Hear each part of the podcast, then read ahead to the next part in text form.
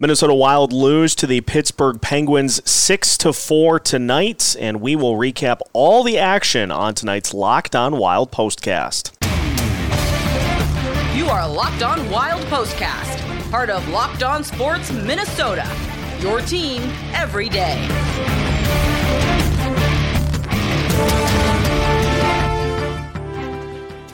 Minnesota Wild lose 6 to 4 to the Pittsburgh Penguins. Welcome into another Locked On Wild postcast.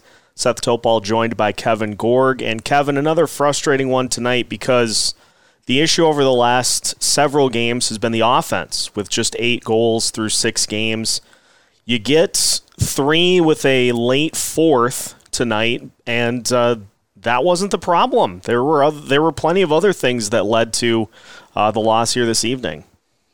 Yeah, extremely frustrating loss and about as down as I've seen the group after the game. I kind of post up right by the locker room door waiting for my post game interview. And you usually get a pretty good feel for how the team is doing. And, and I think they're struggling for answers right now. I think they're fighting their confidence a little bit. Uh, the good news is it's November and there's many, many hockey games left, but it just doesn't feel right right now. And the schedule doesn't get any easier with Carolina coming to town in two days. We saw Filip Gustavsson get the uh, the start after Marc Andre Fleury was put on injured reserve, and uh, that's a tough situation for this team right now. And Gustavsson gonna be the guy until Fleury is able to come back. And uh, that first goal, especially, there was another one as well you put those into that category of, of shots that your goalie needs to stop. And for a team that has been fighting it as much as they have offensively, it's just so tough to give up those types of goals. I'll be honest, Seth, I didn't see that coming. You know, I've been watching Gustavsson kind of find his game. We had a great conversation after practice yesterday. I've talked to the goaltending coach, Freddie Chabot, and some of the adjustments he made with his game know, the only thing I can point to, and you're right, there there were two pucks that went in the night that just absolutely cannot go in on an NHL goalie, and he knows that. I mean, we're not breaking any news here, but I think it's a little different when you know you're just asked to be the backup guy and play every six, seven, eight, 10, 12 days, and Marc Andre Fleury's there to carry the heavy the heavy mail. When the starter gets hurt and it's kind of unknown when he's going to be back, and you're thrust into this situation against Sidney Crosby and the Penguins I'm certain there were some some jitters there. Let's not forget this kid's yet to play 40 games in the National Hockey League. He's a young kid. Uh, he's shown some real promise here through a, a, big stretch of this season. But you know, certainly tonight was one of those games from a goaltender's perspective that that he's going to feel bad about. And now we're going to find out if he can bounce back just like the team. We saw the Wild be able to uh, to rally from an 0-2 deficit with a couple of goals from the uh, the line of Brandon Duhaime Joel Eriksson Ek and Marcus Foligno, two goals in 12 seconds, which is great. Uh, that line was fantastic tonight, and you know this team has been looking for that element to their game, that physicality, and so with Jordan Greenway out of the lineup, Brandon Duhaime comes in and he fills that role perfectly. Yeah, you hit the nail on the head because this team had been relying way too much on Matt Zuccarello and, and Kirill Kaprizov, and good teams in this league can shut down one line. And so to get some secondary scoring finally, and to see how well Duhaime fit together on that line, um, big, big boost for Minnesota moving forward. I think, you know, there are some positives to take out of this game, but at the top of the list is you found another line that can do some damage. They're they're responsible in their own end. They're physical, and Duhaime fits that mold nicely. And the other part of this that, that probably gets overlooked a little bit because of Duhaime's play tonight, and he was awesome, is Jordan Greenway is getting closer. He practiced yesterday full bore. From talking to the coaches, maybe not Saturday, but maybe sometime next week around those two games uh, that sandwich Thanksgiving. So, you know, the Wild they're going to try to get back to full health. We don't know how long Fleury will be out, but uh, there are some positives to take away from this game, no question. Uh, the Wild penalty kill, which had been outstanding uh, over the, the last several games, uh, just I think encountered I think encountered a team that was just kind of on the brink of breaking out. And the stat during the broadcast that I thought was fascinating is just how good Sidney Crosby is after games in which he goes minus four, which is such a rarity for him. You're talking about one of the best in the business, and he just has that knack of being able to respond in a big way uh, when he kind of gets uh, gets shown up there on the ice. Well, this is his 17th year of playing, and it's happened nine times. And so that tells you how infrequently that Crosby goes, you know, into that type of category. He was unbelievable tonight. I mean, it was vintage Sidney Crosby. And you mentioned the penalty kill. It's a little different when you're killing a penalty that features Crosby, Malkin, Letang, and I thought a real turning point in this hockey game. And I, and again, total accident. Mason Shaw has been nothing but good, and I mean really good for this hockey team since he got the call up, and he will be here for the balance of the season. But you know, got a little careless trying to bat a puck out of the air. wasn't even trying to do any damage to anybody, but hit one of the Penguins in their helmet. And now it's a, a five on three situation, and now Sidney Crosby can make those type of plays and that really let the air out of the balloon because the Wild had clawed their way back into this thing. The crowd was jumping. There was some energy finally, and that kind of put the Penguins back in control.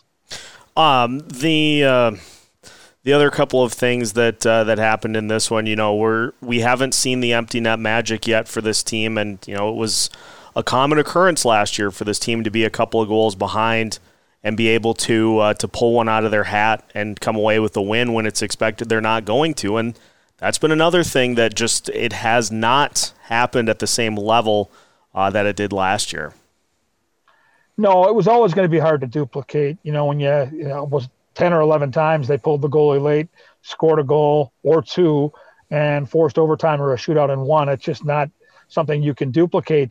But there's been no magic, and that's the shocking thing to me is this team hasn't found any late game magic to tie a game up to pull the goalie um, and a lot of these games too. I mean, you know, you look at the game in Nashville; they had plenty of chances. You know, you're going to go through stretches in an 82 game schedule for a week or two where things just are not going your way, whether it's injuries, bounces, or a combo thereof.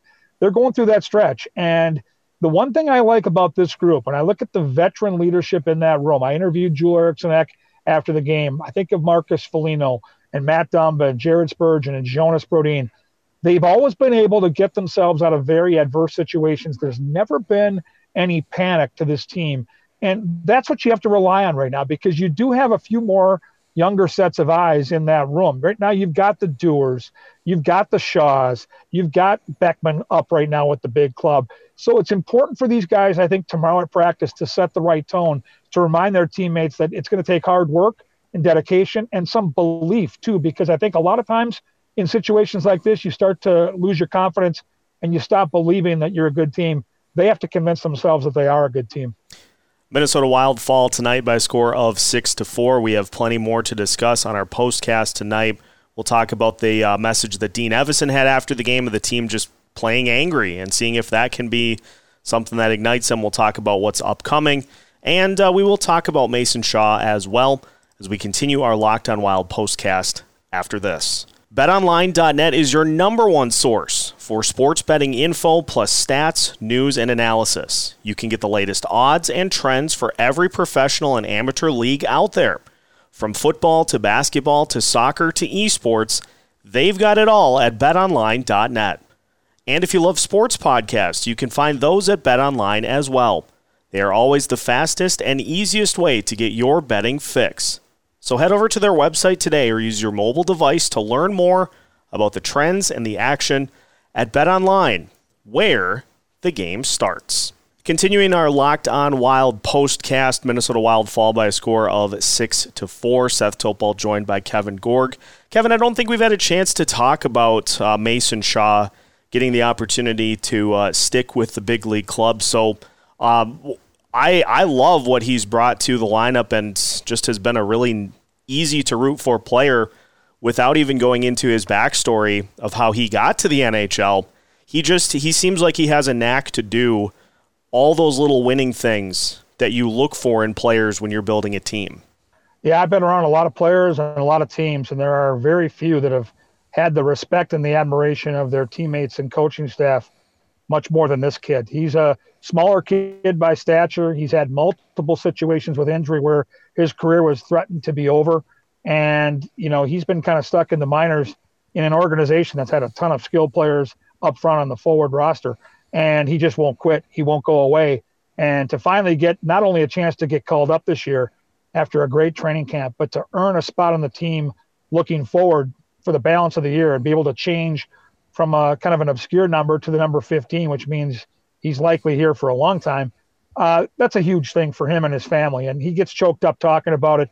And I asked Dean Evason uh, two days ago about Mason Shaw and that honor that he got to switch numbers and kind of be told he'll be sticking around. And he said, "Well, some guys, you worry that they're going to get comfortable. And he said, with that guy, I never have to worry. I've never seen him take a shift off in a practice or a game. And he said, he's a smaller player like I was. And Dean said, when you're a smaller player, you learn to play with a chip on your shoulder. And he said, that's what we love about Mason Shaw. And he's been consistently good, Seth. Like this guy brings energy. It doesn't matter where you put him in the lineup, every situation, he's out there. And I think that kind of is something you need. You need role players that work hard to set the tone every night because you're going to play 82. You're going to be tired. You're going to be in back to back situations, going through your struggles. Guy like that is a breath of fresh air. Minnesota Wild will welcome the Carolina Hurricanes on Saturday, and the Hurricanes thoroughly outplayed the Colorado Avalanche and ended up losing in that game. So they are going to be coming in with a full head of steam to uh, take on a, this Minnesota Wild club. And um, you know, we we talked about the start of the homestand with Pittsburgh. It just does not get any easier from there. No, you've got a homestand that featured Crosby tonight, Carolina on Saturday. You got Toronto coming in. Winnipeg's red hot. They'll be here on this trip. So there's no room for error. Carolina outshot Colorado 48 to 15 tonight and lost in overtime. So they're going to be a cranky bunch. They're maybe the fastest team uh, front to back in the league. And, and I look back at that Ranger game, and I know the Wild weren't playing at all like themselves that first week of the season. But remember how the Rangers looked in downtown St. Paul? It was a blur of blue. Well, it's going to be a blur of red and white on Saturday, and Minnesota's going to have to amp their game up. No one's going to feel sorry for you. They're not going to take the Wild lightly because Minnesota beat them last year. And so I think it's going to start with goaltending. I'll be very curious. I assume that they're going to come back to Filip Gustavsson, but don't sleep on Zane McIntyre. He's been good in Iowa. He's played NHL games before, played at North Dakota. He's a 30 year old kind of journeyman goaltender. Um, so that'll be one of the questions that comes up to Dean Evason tomorrow at practice. And uh, no matter who's in goal, they're going to need a big performance. That much I can guarantee you. Uh, final one before we uh, wrap it up. I got to ask about the reverse retros. We saw them on the ice. Oh. They look amazing. And just a little bit of a tweak going from predominantly yellow to predominantly green this year. I love them. Yeah, they're phenomenal. I grew up a North Star fan. I'm 55 years old for folks watching out there. So I was at Met Center in 1978 as an 11 year old kid. And when Bobby Smith was a rookie and won the Calder Trophy, he was a star in this town.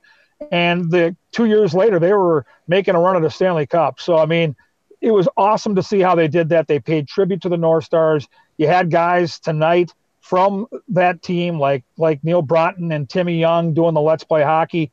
And then one small little detail on that jersey that might have got overlooked by a lot of hockey fans at the crest in front where my necktie is is the NHL logo from 1978 with the old orange and black, unlike the new one that's silver, kind of metallic and black. And so they had every little detail down. It looked just like the North Star sweater minus the N. And I mean, it was spectacular. It really is a great throwback sweater. Well, uh, looking forward to seeing those uh, more often here this year and looking forward to the Wild getting things back on track. Their next chance to do so is Saturday against the Carolina Hurricanes. That will wrap it up for tonight's Locked On Wild postcast. Kevin, as always, we appreciate the time. Thank you for uh, hopping on to join us. Listeners, make sure you follow along with Locked On Wild so that you don't miss out on any Minnesota Wild news or notes throughout the week. We've got you covered with new episodes every Monday through Friday as part of the Locked on Sports Podcast Network.